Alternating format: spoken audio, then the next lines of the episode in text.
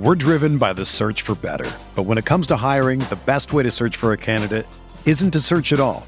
Don't search match with Indeed. Indeed is your matching and hiring platform with over 350 million global monthly visitors, according to Indeed data, and a matching engine that helps you find quality candidates fast. Ditch the busy work. Use Indeed for scheduling, screening, and messaging so you can connect with candidates faster.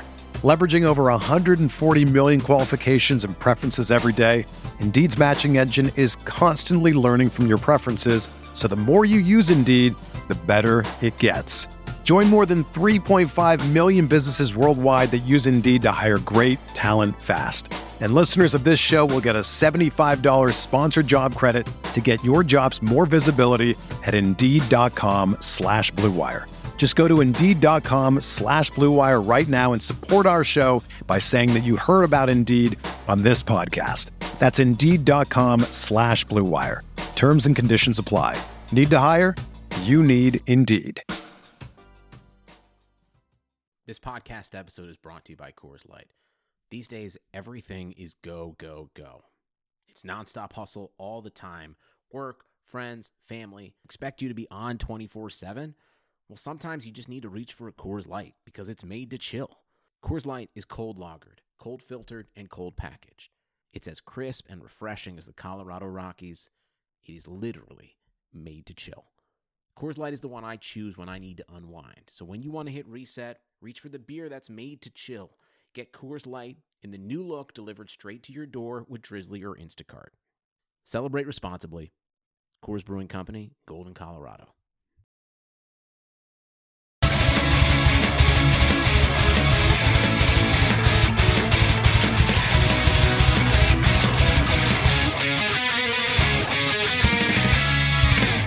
Welcome to another edition of the Dynasty Command Center podcast, home of the biggest edge in Dynasty Fantasy Football. My name is Travis May, and I'm joined by Curtis Patrick. We are the Devy and Dynasty coordinators for RotoViz still, and tonight we are going to be talking about second year running backs that you should be getting excited about uh, talking about some players. I, I mean, we, we, will talk about Saquon, we'll talk about the obvious names, but we want to get into some names that maybe didn't flash too much as well, uh, so uh, we can help you navigate those startup drafts and navigate some trades uh, before. Uh, you know, even even camps get going here in July, and I, I can't even believe it's June already, which is uh, you know, OTAs are pretty much wrapped up. We're, we're heading into the suspense, the calm before the storm. But Curtis, before we jump into all these running backs and talking about uh, you know who you should you know all of our listeners should be getting excited about, I have to know how did your uh, son's team do with uh, baseball today? Oh man, uh, Coach Pitch, we we played in the rain tonight, man. It, uh, a bunch of seven and eight year olds getting muddy, you know, stomping in the mud puddles outside the dugout trying to manage people keeping their hats and their gloves dry between innings. It was just, um, it was a little bit of a circus. So um, we, super we did competitive. not. oh yeah, oh yeah, man. Uh, these kids, these kids get hundred and ten percent of my effort. it's a lot of fun, but uh, we did not bring home the W. But, but the uh, the junior. Patrick uh, was three for three with a single, a double, a triple, and three runs. So it wasn't without. Nice. Um, it, it, wasn't uh, his doing that that uh, helped us fall short today. So that that was fun. It was definitely a proud dad moment. That's awesome. Yeah, it's good to just see your son just have fun and and uh, succeed while he's ha- you know while he's at it. But uh, yeah, I just no, he was scolded. He was scolded for losing. I mean, let's just be honest. You know, only winners, only winners in this household. So, I mean, we had to have a talk when I put him in bed. But yeah, yeah. that there you go. Well, you know, a little bit of tough love, I guess, but whatever. But uh, back to the the running backs. But actually, before we even get too ahead of ourselves on the running backs, let's let's hear a word from uh, FFPC. How about that? Okay, well, to our listeners, uh, you, you're you're getting familiar with this now, but it's been a decade since the FFPC filled their first dynasty league, and and they're the world's largest dynasty league commissioner now. They've got leagues all the way up to five thousand dollars annual buy-in. Uh, FFPC leagues are active and competitive. A single league has never folded. Uh, you draft that team, you nurture that team, you build that beautiful uh, dynasty, just uh, giant you don't have to worry about that league folding. They're going to find an owner for that orphan. Brand new startup dynasty leagues are forming right now, starting at $77 and up in standard superflex and dynasty best ball formats. There are $77 levels, 250, 500, 750, 1250, $2500 and $5000 buy-ins. FFPC also has plenty of other great redraft formats, including best ball drafts that are filling daily. Go to myffpc.com. That's myffpc.com. It's the home of season long, high stakes fantasy football. All new subscribers to the Dynasty Command Center Slack also get a $35 league credit, and you can apply that to any of the Dynasty League levels that we talked about uh, in the ad there. So go to dynastycommandcenter.com for more information on joining our Slack. Awesome, awesome. Well, well, let's just start off with some of the RBs that we're going to be talking about tonight, and uh, some of the second-year players. I mean, we spent a lot of time this spring talking about the rookies, and we'll get to more of that as well. But I mean, anymore, uh, re- year two is when it's it's, it's a defining year, and, and really there's a bunch of recent data that shows you know it's it's we used to wait for the, the third year breakout for some of these positions, but really it's the second year breakout that if they're ever going to, oftentimes it's year two that we see a player make their greatest impact to really come into their own into the league, really come come to full speed and actually uh, put up some of their best production in their entire career. And so obviously we can kick it off and just I mean even even putting the show sheet together, just talking about how ridiculous of a year Saquon had. I mean in his very first year he had over 2,000 yards from scrimmage, 120 plus targets. I mean there's not really much room for him to go any higher uh, than he's already going to, and, he, and he, there's no room for him to even go any higher uh, in drafts either because he's kind of uh, basically been the 1.01 all spring uh, according to uh, the data over at RotoViz, if, if, I'm remembering correctly. Yeah, actually, um, in, in FFPC, there's been uh, 45 startups year to date, and Sa- Saquon's gone first in over 40 of those startups. The only other players that even went first were Alvin Kamara, and then there was actually this one rogue who decided he wanted to start a one QB dynasty team with Patrick Mahomes. So uh, we oh don't advocate for doing that uh, on this no. pod, but obviously a huge Mahomes fan. It might even have been Mahomes himself, um, just Probably. starting his own dynasty team there. So that that would make a lot of sense. But yeah, Saquon. Um, I mean, geez, I mean, what, what can you say? And I mean, clearly the team's committing to just driving that offense through him. Um, they're really kind of building a team that looks like it's going to have to live and die by YAC. I mean, it's the dump yeah. offs to Saquon. They've got Golden Tate. They've got Sterling Shepard, Evan Engram. These are all guys that are athletic in the open field, and this should be an interesting offense. But I, I don't know what else we can add on Saquon other than you know clearly. Um, just a guy that can can bolster any dynasty squad. He's he's probably worth any premium that you would pay. Um, you know, I don't know that I actually get a lot of questions about buying Saquon, but when when people come to me and ask, "Hey, is is XYZ too much to pay for, you know, insert elite player's name here?" And the answer is often um, no, that's not too much to pay. I mean, these players come with a premium uh, because of what they can do week in, week out in your lineup. So Saquon, the 101 in startups, 101 in our hearts. Um, he's the uh, uh, RB1 over in the RotoViz Dynasty rankings on the site that you can see now. Um, and yeah, I mean, uh, what else can you say? I mean, I guess in no. terms of growth, uh, maybe he he might even be capped out just even on on the muscle mass. And it, if he's not careful, he's not going to be able to wear jeans anymore. I mean, some of these pictures with this guy are just insane. He's going to be wearing leggings everywhere he goes. So, well, they'll be they'll be like jeggings. You know? yeah, yeah, yeah. Or he's gonna have like uh like Mick Jagger. He's gonna have like mesh sewn into the bottom of his jeans, so just let it breathe. yeah, that, that, makes sense. Yeah, yeah. Sa- Saquon. I mean, Saquon. geez. Um, if if anything, I would I would worry maybe that you know that that type of target volume isn't sustainable, but it doesn't take you know overall RB one out of his range of possible outcomes this year for sure. Yeah, I, I don't think that that is out of his range of outcomes at all. Although given ADP, it, it's almost as if everyone thinks all, all the running backs are going to be the running back one because startup ADP is looking like you know about 40 running backs are going off the board just way way too early, at least compared to where they were going years prior. But uh, speaking of, let's move on to a couple other second year guys and, and like Nick Chubb. I mean, he's another guy going uh, really early, ranked pretty highly as well. Um, even like we were talking about Kerryon Johnson, those two pretty early, uh, given what they've already done and given what we think their ceiling is moving forward. Uh, so, are you advocating for buying either one of those guys? I think Nick Chubb's priced where he needs to be. Um, we've got him ranked as running back 12. His ADP is running back nine. I mean, I think that he he's certainly a dynasty running back one. I do think he deserves to be a low end dynasty running back one because I think his involvement in the passing game is unlikely to grow past where it, it, it, was last year. You know, obviously his role grew during the year. He still only ended up with 29 targets despite, you know, basically seeing every meaningful running back touch over the latter half of the season. There's just too many other weapons in Cleveland, and I don't think that based on game scripts, they're going to have, you know, they're not going to be the Steelers passing almost 700 times. That's not what Cleveland's going to need to be. That's not what's going to make them run. Nick Chubb's value is going to be in touchdown upside in that offense.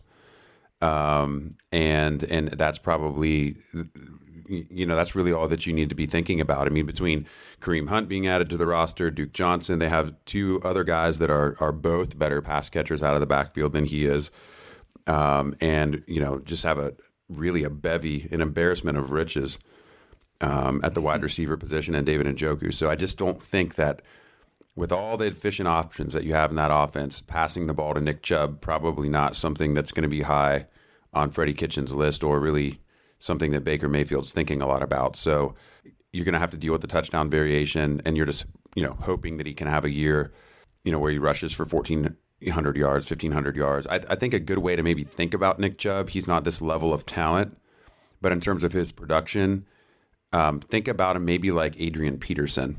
Yeah, and that makes sense. Yeah, it, I mean, AP, if he had a year where he stayed healthy and got the touchdowns, you know, he's going to be pretty productive. But over the course of his career, he actually didn't give the fantasy value um, that you actually would think he did because of injury and, and because of the, the receptions never really being there. I think people would typically be surprised if they went back and looked at what his year end finishes were in fantasy. So that, that's kind of my take on Nick Chubb. I like him.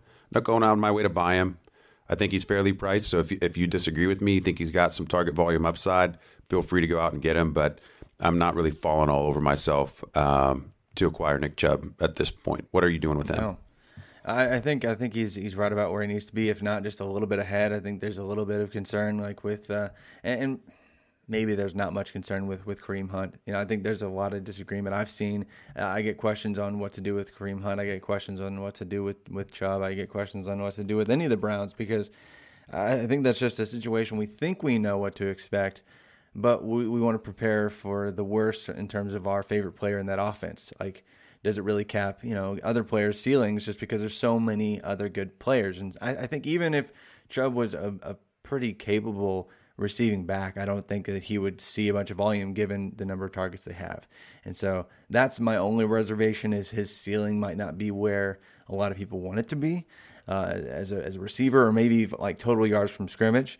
And that's okay. I think he can score. I think he can find the end zone a dozen times this year and, and be just fine. But uh, Kerryon Johnson is another guy that's way up there. His average draft position is like what 26, 27, somewhere in that range, you know, running back you know 14 15 16 somewhere in that range and uh, yeah, i think you know people want to project a lot with with these guys and the lions brought in uh, darrell bevell to be the you know offensive coordinator and he likes to run the ball so they think that he's going to be you know committing to Kerryon um, but really and really when Kerryon was healthy he was about the running back 16 17 in that range depending on your format so there's reason to believe and Kerryon. But there's also, you know, concerns with injury. I mean, even dating back to his time at Auburn, he did struggle to stay healthy when he was given a huge workload. And really, that's that's the position as a whole. But uh, somebody kind of coming off a couple years in a row of that, where he just hasn't been able to finish uh, or been 100% uh, throughout his uh, has, his playing time is a little bit concerning. So I think as I, I was Kerryon's biggest fan coming in, but I, I don't feel comfortable like getting close to you know second round startup value with him. So as much as I, I mean, I even root for Auburn, eh, but I, as much as I want to root for and, and acquire Kerryon, it'd be really hard to do that. Looks like right about now. Kerryon's a tough evaluation, and he kind of gets a raw deal because, I mean, there is an extremely, extremely clear tier break after the top 12 running backs uh, in dynasty startups right now. James Conner's 12, Kerryon Johnson's 13. Yeah, that's. I think we talked about that last week. It's it's, uh, it's kind of obvious there. Yeah, we we, we talked we talked about Conner, um, and I think the value that people are signing to running backs. Obviously, they're everyone's wanting to find you know who can bolster uh, my fantasy scoring upside each week um, through touch volume and not necessarily through you know wide receiver scoring volatility. But getting the RB twos right could be the key to fantasy success over the next two years. And I mean, but let's just read down through the RB twos quickly, and the, and and it's it, so you many. can kind of see why Kerryon is at 13 because we at least yeah. what we did see of him, he looked effective, even though we haven't seen a lot. I mean, Kerryon's 13, you got Josh Jacobs 14. Leonard Fournette is 15. Then we're now we're all of a sudden quickly to Marlon Mack and Aaron Jones, guys who who lack draft pedigree. Yeah, uh, they're in, in, in, reasonably good offenses, but they lack the draft pedigree. So you can question maybe the team's commitment to them if they were to, to falter or to if they were to be injured and a replacement looked good uh, in their stead, would they get their job back? Derrick Henry, 18, Sony Michel, 19, Derrius Guice, 20. He's never played a snap despite being a second year. Damien Williams, 21, Devonta Freeman, 22, David Montgomery, 23, Miles Sanders, 24. So, I mean, the whole thing is just unsettled. You know, and so it's, it's hard for me to argue with somebody range. that, yeah, the, the whole the whole the whole thing is is just wild. So, it, the optics the optics are weird. I mean, it, it feels weird to say Kerryon Johnson RB thirteen. You know, it looks weird when I see that in ranks. It looks weird when I see it in ADP positionally, uh, positional ADP anyway. But it's also hard to argue with it because I, I think you can yeah. make great cases for all of these guys that I just read off. I mean, maybe not all of them. I mean, for half of those guys, of those dozen guys, I think you can make a reasonable case that they deserve that running back 13 uh, ranking. So, you know, I, am with you on Kerryon. Um, I, I, was reasonably high on him last year.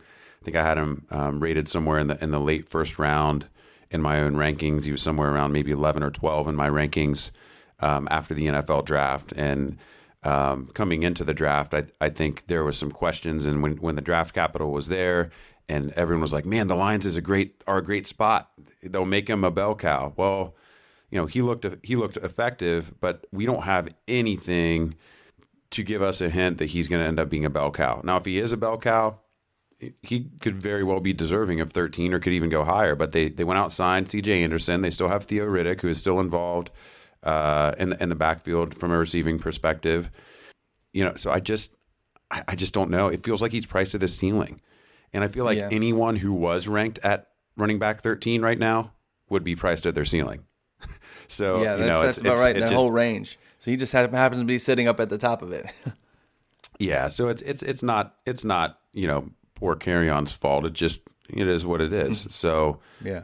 And and seriously, I I like he was my favorite running back as far as value. I had more shares of him and DJ Moore than any other rookie last year, just because I was ecstatic. So I hope I hope he uh, proves us both wrong and just uh, kills this year because uh, I'd love to to see that for him. And heck, the, the Lions fans deserve something to be excited about, legitimately. So let's hope uh, for some good for them too. But really, you know, there's, there's a bunch of guys who have already proved themselves. we have kind of covered the the obvious names that uh, have definitely proven themselves, and but there's got to be some more uh, that we can get to that uh, maybe a little bit further down the line as as far as production goes from last year. But uh, we might be able to get excited about them here soon.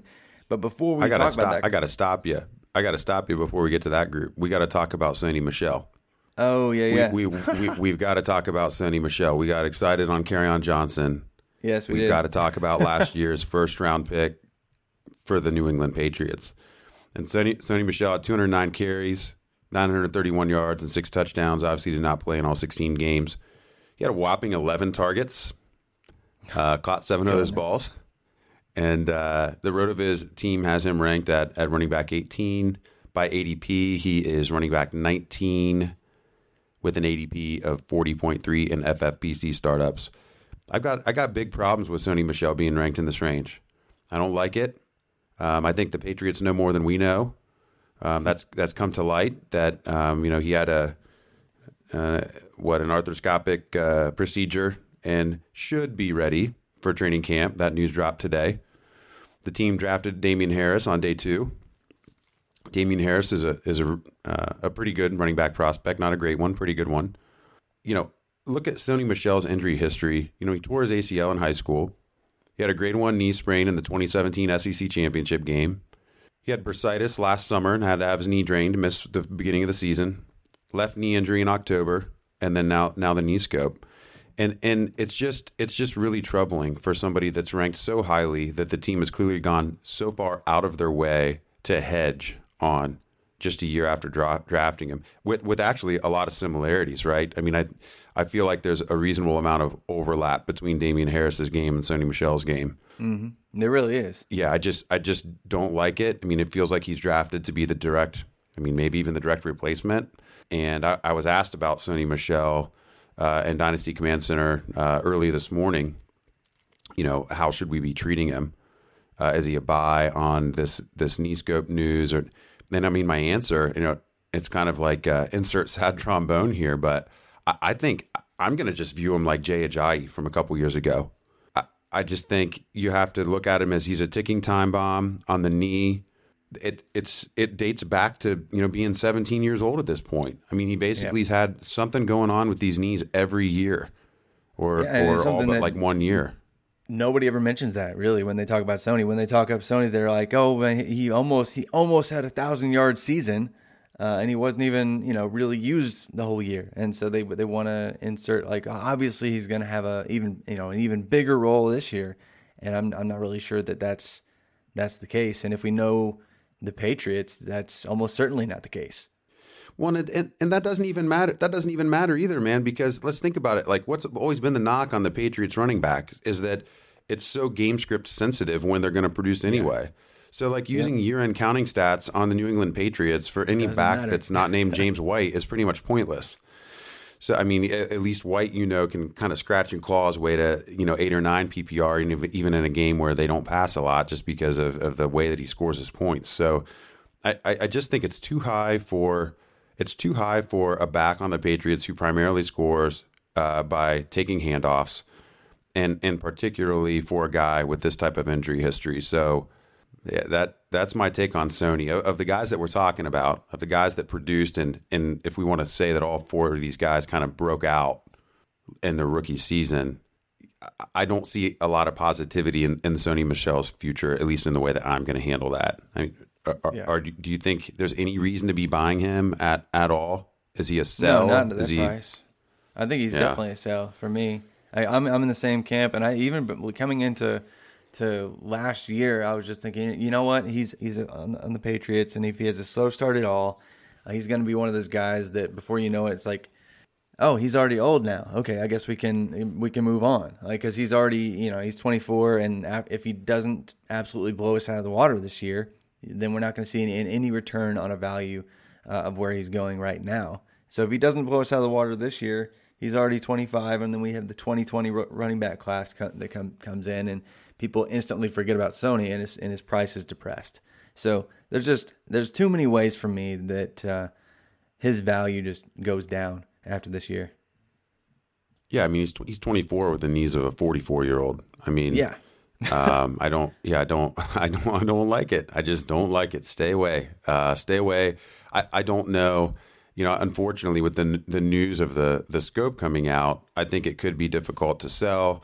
And I think that if we were having this conversation in 30 days, we will probably see some ADP correction. We're probably going to see some rankings correction. So, I mean, we're giving this to you, um, you know, kind of hot off the press, and there hasn't been a lot of chance to uh, adjust. If you were if you were somebody who was a Sony Michel fan and haven't had a chance to maybe take into account um, this new injury news.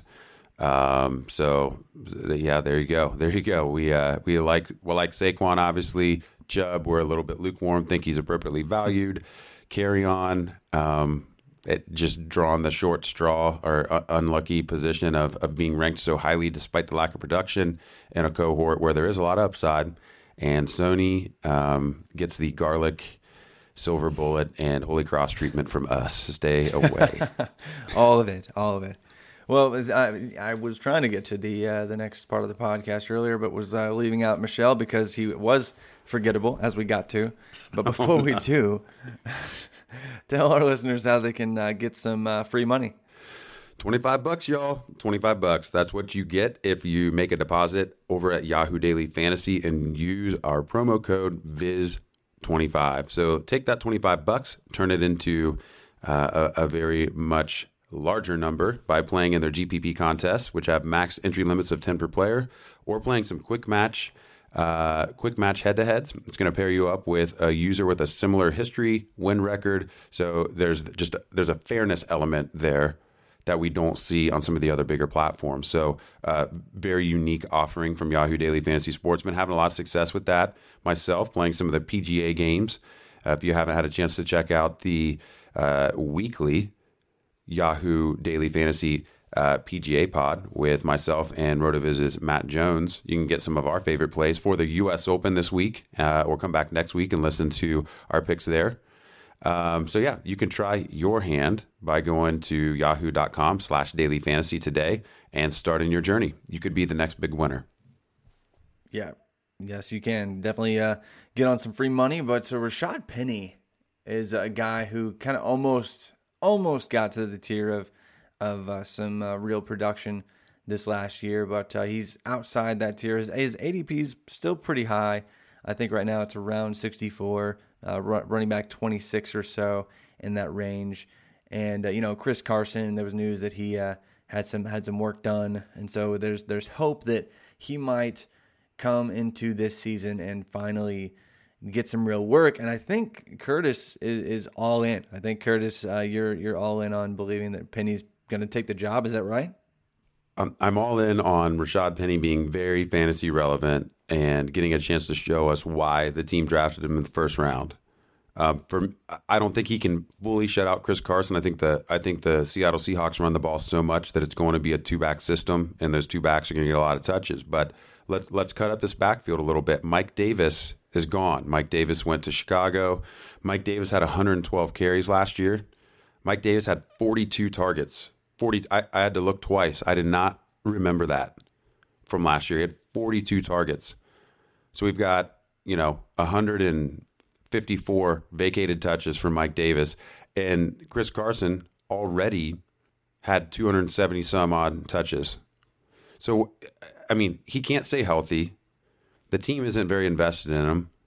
I, don't think he's going above a, a 270 touch number. I mean, that that that would be insane to me.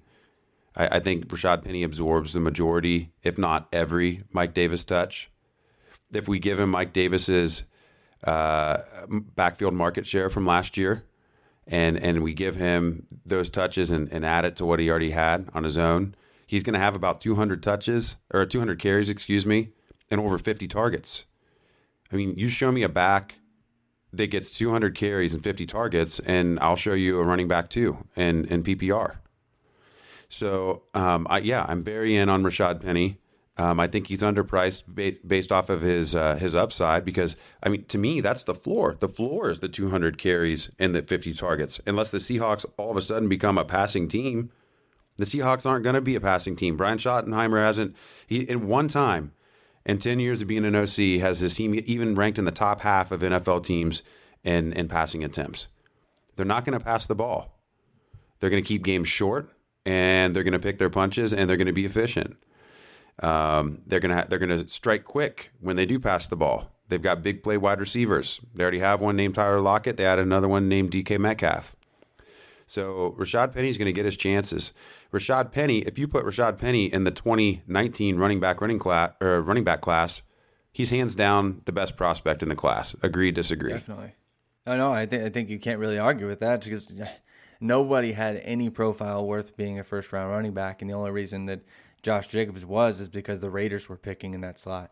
So, I mean, there's yeah, profile wise, you really can't argue with uh, Penny kind of slotting in as the running back one this year. And, and obviously, it's a weaker running back class. I think some people just are, are concerned with the idea that, you know, even if it is like a two running back system, like you said, that, you know, that they got to look at last year's stats and realize that the Seahawks basically ran they, they ran the ball 534 times, which doesn't really happen. Like every single year, you might have one or two max like teams that are above 500 carries typically. And last year, the only other team that was was Lamar uh, Jackson's Ravens, and that's just because his rush attempts were absolutely bonkers. The the third place team in rush attempts was at 478, so they almost had 60 more carries than any other team besides the Ravens, which don't even hardly count. So it's it's it's a weird offense. They were, they were without Doug Baldwin, you know, for you know basically they never really had the, the real Doug Baldwin, I, I, guess, like ever the whole season. I felt like, and so some people would argue that they might just pass a little bit more last year, you know, this this year rather, because you know they did pass the least amount of times. They they only passed 427 times, and they, when you're passing about the same amount as the Tennessee Titans are, you're not very you're not passing very much. So. uh, that's just to play devil's advocate there. There's there's probably gonna that's probably gonna level out some. They're probably not gonna be second in rushing and last in passing this year. But I, I get what you're saying. There's there's some to believe in, something to believe in with Rashaad Penny. Uh, I think uh, there's a little bit of that risk baked in though, where where he is. Um, I think he's been rising, but if he rises too much further beyond the RB twenty five, you know, so solidly inside that RB two range, next to like the guys we were talking about earlier, like the Max and the Aaron Jones and things like that. I'm going to be less inclined to get excited about Penny. But but where where would you say you would kind of stop uh, in believing? Like, would you just stop believing, stop buying on, on Penny if if he kind of crept up even higher in average draft position? Oh wow! I mean, geez, I mean, I think you can make I think you can make an argument on Penny with pretty much any back up to, I mean, geez. In our RotoViz rankings, you can make a, a reasonable argument with any back up to like the Kerryon Johnson range. You really can. I mean, Rotiv- our RotoViz ranking team, um, which obviously consists of more than us, has Darius Guice at 15. I mean, yeah, I, which, I don't I mean, think arguing unproven. Rashaad Penny. I don't think you can. I don't think arguing Rashaad Penny versus Darius Guice is is un, unreasonable or unrealistic. I mean, I think that's a, a very fair debate to have. I mean, some of the other guys that are between Penny and, and Johnson in our RotoViz rankings include guys like Philip Lindsay, undrafted free agent superstar, Aaron Jones, Devonta Freeman, who's a, cus- a concussion away from, you know, anonymity, uh, Henry, um, probably deserves to be uh, uh, in front of Penny at this point, based on what we know, uh, what we feel more solid about what his role this year is going to be. But I mean, I you know, Josh Jacobs. I if if Rashaad Penny was drafted this year, yeah, Josh Jacobs is not the RB one except for film nuts. Rashaad Penny is Yeah. the RB one in the class. It, there maybe there would be a debate for some, but there's no. arg- I mean, there would be no argument on the production profile. I mean, that would that that, be that would put his. If you put him ahead of Penn, uh, where where would that be? He would be like running back 14 then, right? Yeah, that's what I'm that saying. range, Yeah. Okay. Rashaad Penny. Okay. Rashaad Penny ran a 4.46 at 220 pounds last year. He has a 93rd percentile speed score. So if he puts it all together this year, we shouldn't be surprised. Is what you're saying? No, that's that's exactly what I'm saying, and, and I think he, his his immaturity last year showed. Yeah. Pete Carroll doesn't have patience for that. Pete Carroll's been, I mean, famously impatient with rookies, and uh, you know he they've got to wait their turn, and you know they got to carry the shoulder pads, and that's just kind of you know the the the type of guy that he is. Rashaad Penny showed up at camp at 236 pounds last year too. He didn't help himself with that. He showed up 16 pounds heavier than he was at the combine. You know everything that we're hearing this year is that the maturity's there um, that he understands the system. It's his second year in the system now. He showed back up at camp in the 220 pound range. So I think this guy learned how to be a pro. He came from a non power five school that didn't have, I mean, you're not going to have the same rigor in that program as you're going to have at an Alabama, for example.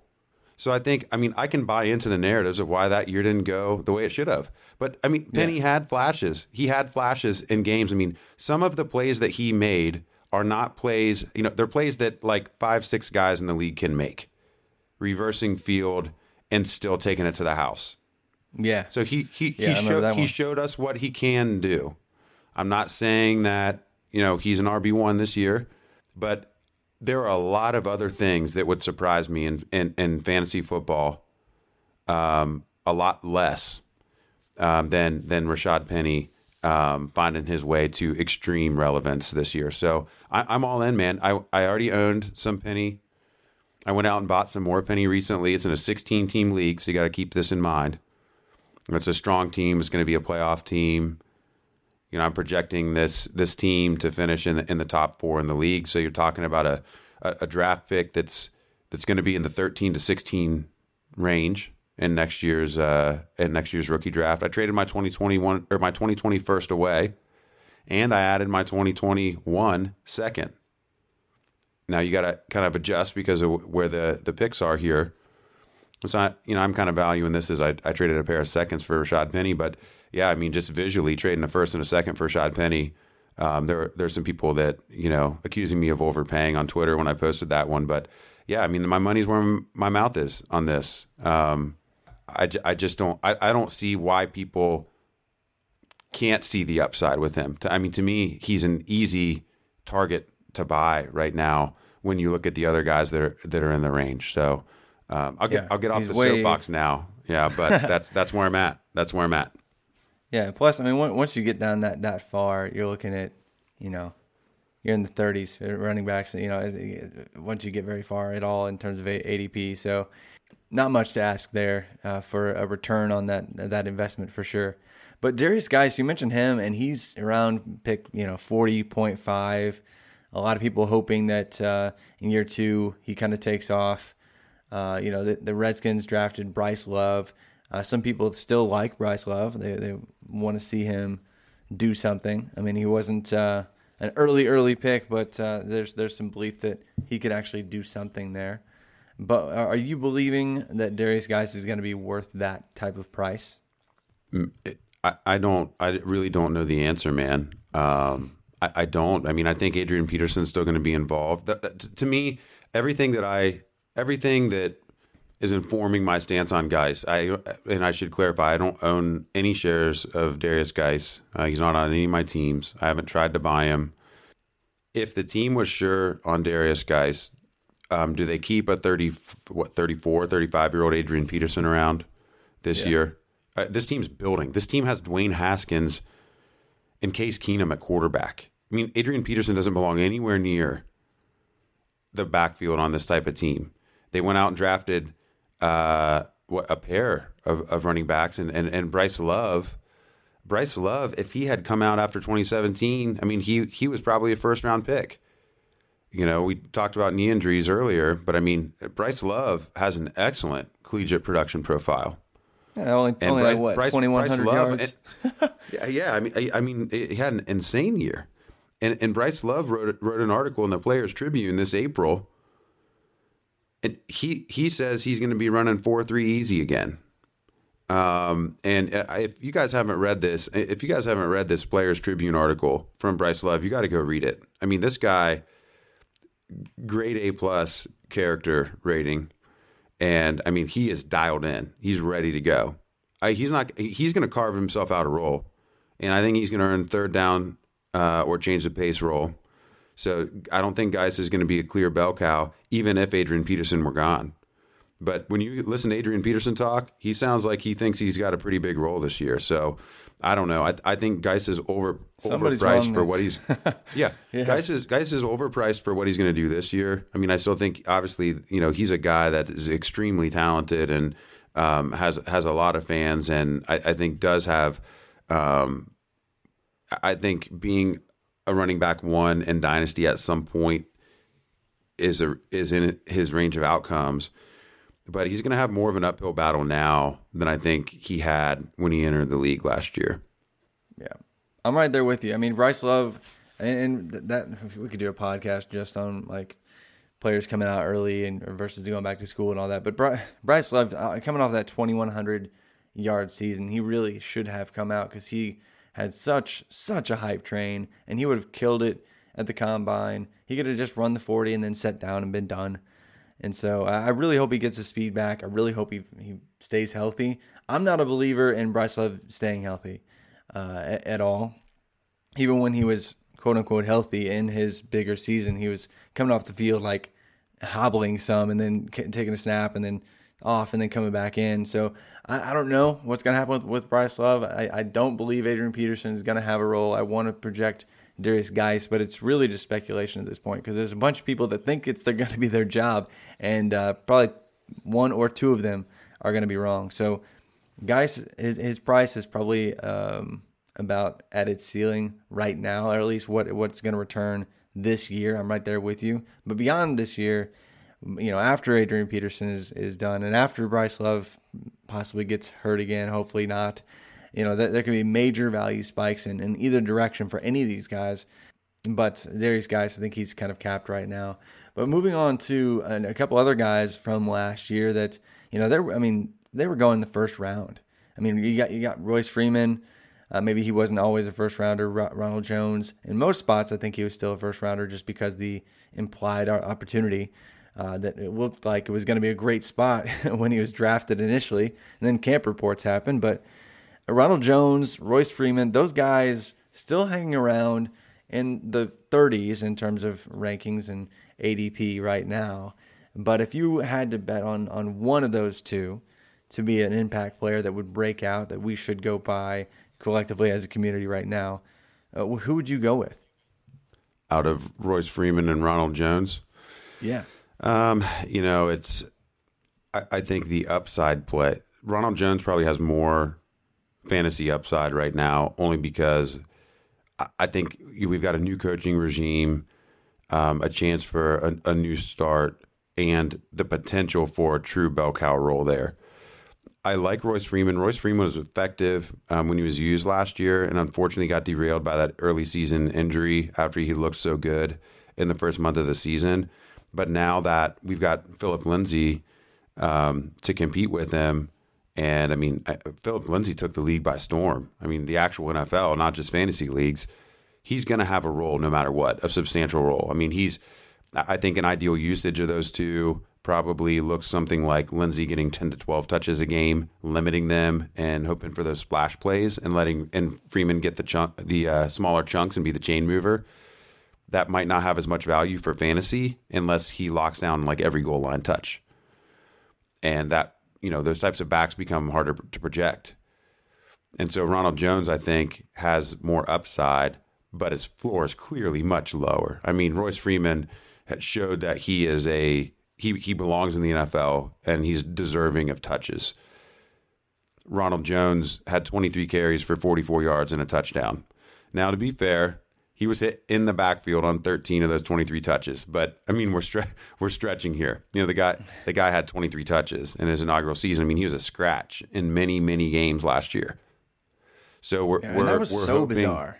yeah, yeah, it, it, really was. I mean, I just can't even. I, I don't know that I've seen anything like it. I mean, just just the pure lack of effectiveness, and the team just pretty much showed total disregard for him. I mean, it's almost like he wasn't drafted. Yeah, it was really strange. I mean, and the guy ahead of him wasn't drafted. yeah, I mean, and Peyton Bar Peyton Barber's the he's the epitome of, of just a guy, but he ended up he ended up even being you know uh, fairly valuable uh, to fantasy owners, and I mean was definitely startable in stretches in 2018. So you know, but it's it's a new regime, and the team has a new uh, running backs coach, Todd McNair, um, coming uh, over from uh, some history at, at USC of course, back in I think the Reggie Bush days was part of all that debacle and hasn't um, had many jobs since then. But um, I, I, liked what he had to say about Ronald Jones in the team's last presser. Um, that you know he he's putting in the work. It, he thinks it's just like hand placement, little issues like that. And he said he really just thinks that Ronald Jones never got the confidence to really bust out. When you get hit in the backfield, you're used to getting these wide open lanes in USC and just frolicking out into open space. And now you're having to deal with a little adversity. So Ronald Jones was a young prospect. Ronald Jones gets a chance to prove himself. The team's invested. Uh, you know, I, I, just drafted a share of him in the late ninth round in a dynasty startup. Um, I'm not a big Ronald Jones fan, but to me, uh, that's that's a dart I'll throw in, in the late ninth round. Um, a guy that I think does have it within him to become uh, an RB2 at some point, um, perhaps as early as this year if he can win this job outright. So, but of the two, I'll, I'll give the edge to Ronald Jones an upside. If you're a risk averse player, Royce Freeman probably a safer investment. I'm right there with you. Think they're right in, in my rankings. They're in, they're right in the same tier. Uh, but I, I would probably in that range of a draft and a startup. I'm probably going to be going for a player that uh, I believe has a higher ceiling, has the higher potential for a return in a role. It was really weird. I got the opportunity to go, to go to the joint practices last year with with the Buccaneers and the Titans, and it just was so odd. He just looked. He fumbled the ball more than once at the practice. One of the practices I was there, and uh, you could just just sense even his teammates and, and the the crowd, even some of the Bucks fans that had had made their way to the practice were just like, oh, come on, man. It's like they want him to succeed. So I feel like the team, they, they want him to be a thing. But last year he just wasn't there. Like you said, he was super young. I think he was 20 when he was drafted. So it's yep. just plenty of time for him to grow up and, and find himself uh, in the NFL this year. Hopefully, hopefully it is this year.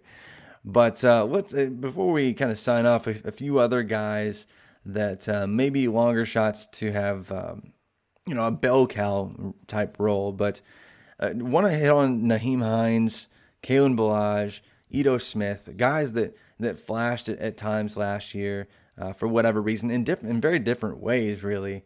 Uh, but projecting where they're going to be in the very near future uh, is kind of a, a, difficult task. Like Nyheim Hines was kind of a target monster last year. In fact, in, in full you know PPR leagues, he actually I'm, I'm pretty sure he was just outside of an RB two in some in some of my leagues, some of my formats. Uh, so he's solidified himself as like an RB three in fantasy and many scoring formats last year.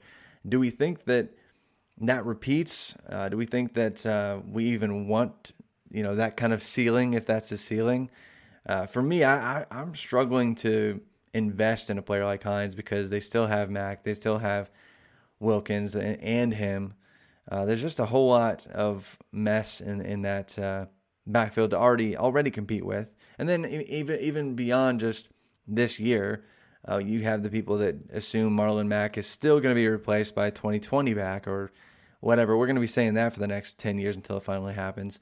But Nyheim Hines, he's just not somebody I get super excited about, and I don't know if you're in a different camp than I am. I, I think until the 2019 NFL draft happened, he was a player that I thought, you know, maybe he could have like a Sproulsian type role for Frank Reich moving forward. Mar- Marlon Mack's the, the bell cow. Nyheim Hines becomes like this this hyper efficient guy that is um, a, a, big part of the offense um, in, in, the passing game and, and has the big plays and, and gets enough carry opportunity to be relevant. I think the big problem for me now is Parris Campbell because Nyheim Hines did did get split out last year, and I think Parris Campbell was a more electric version of what the team did with Nyheim Hines, and so that that's the problem for me. I, I, I don't think he sees anywhere near his 81 targets.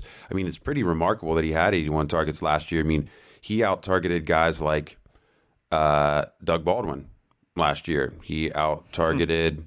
Tyler Lockett last year. He out targeted Dion Lewis last year. You know, a guy that you know we know is a, a receiving back. I mean, 81 target. I mean, he was very involved. I mean, that's five targets a game, so um, that's that's going to lead to a lot of production. But I just don't see it being a repeatable thing.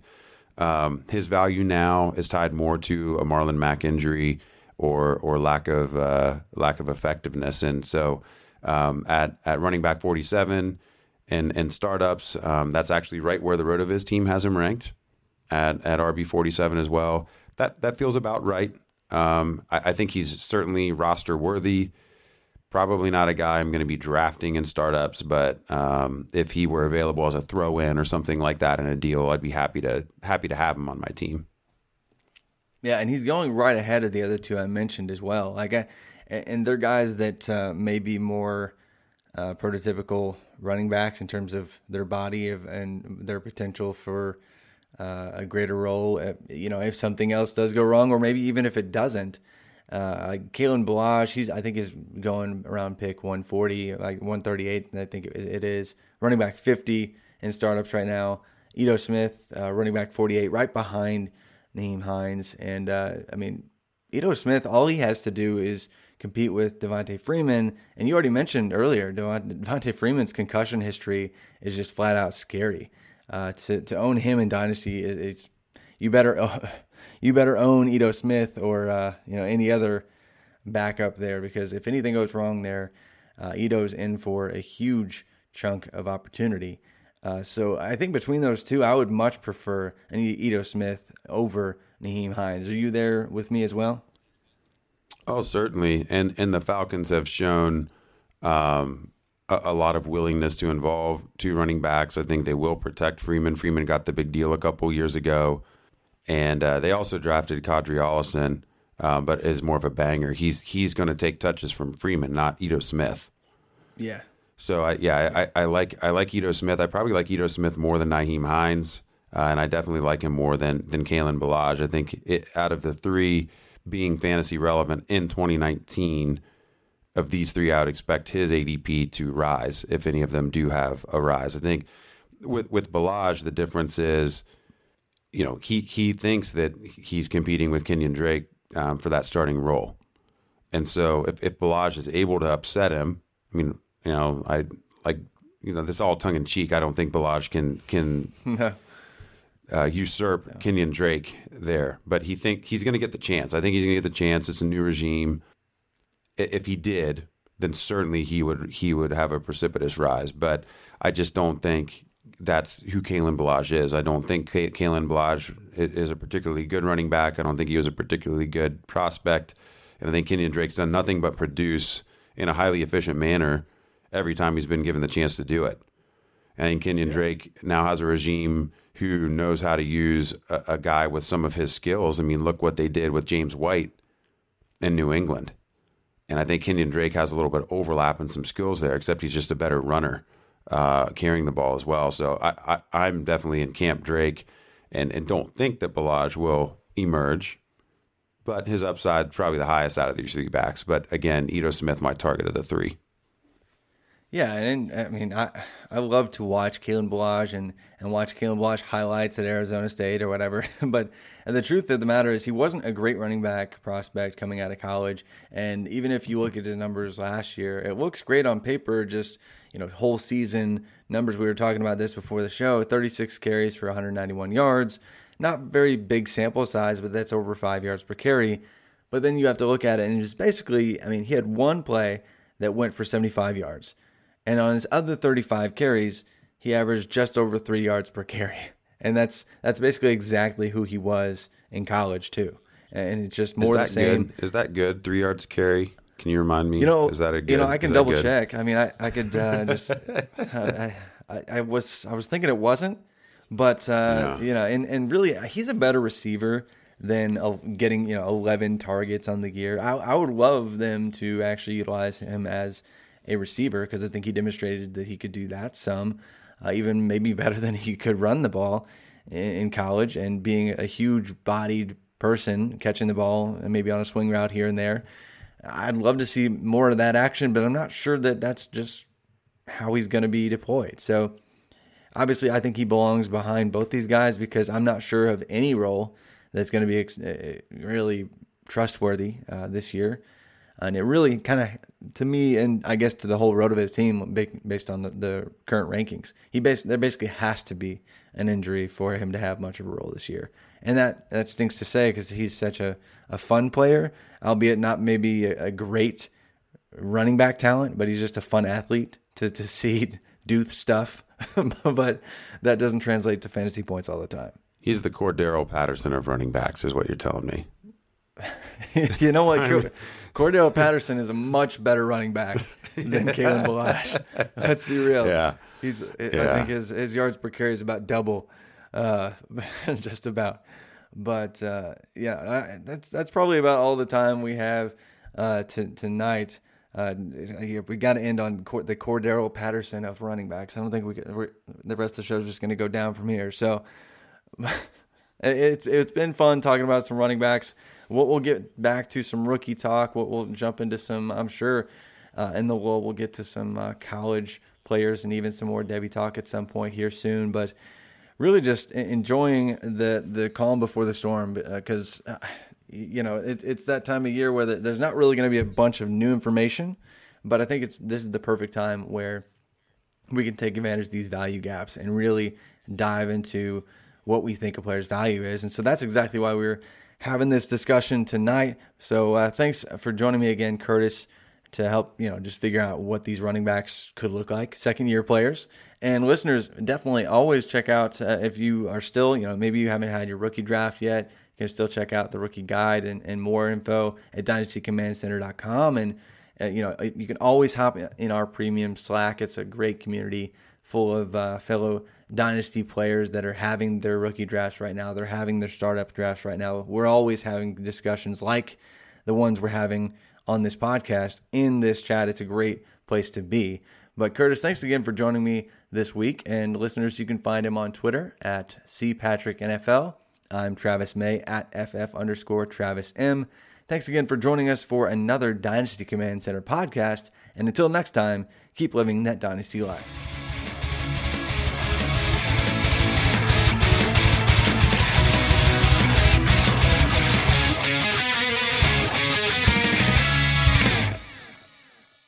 And now, an ad from Dad. All right, save money on car insurance when you bundle home and auto with Progressive. Can I take these off? All right. What is this? This looks good. Wow, that's well made. Where did you get this? I'm talking to you with the hair. Yeah, where did you get this? It's good stuff. That's solid. That's not veneer, that's solid stuff. Progressive can't save you from becoming your parents, but we can save you money when you bundle home and auto. Progressive Casualty Insurance Company affiliates and other insurers. Discounts not available in all states or situations. Sugar Ray Leonard, Roberto Duran, Marvelous Marvin Hagler, and Thomas Hearns. Legends, whose four way rivalry defined one of the greatest eras in boxing history. Relive their decade of dominance in the new Showtime sports documentary, The Kings, a four part series premiering Sunday, June 6th only on Showtime.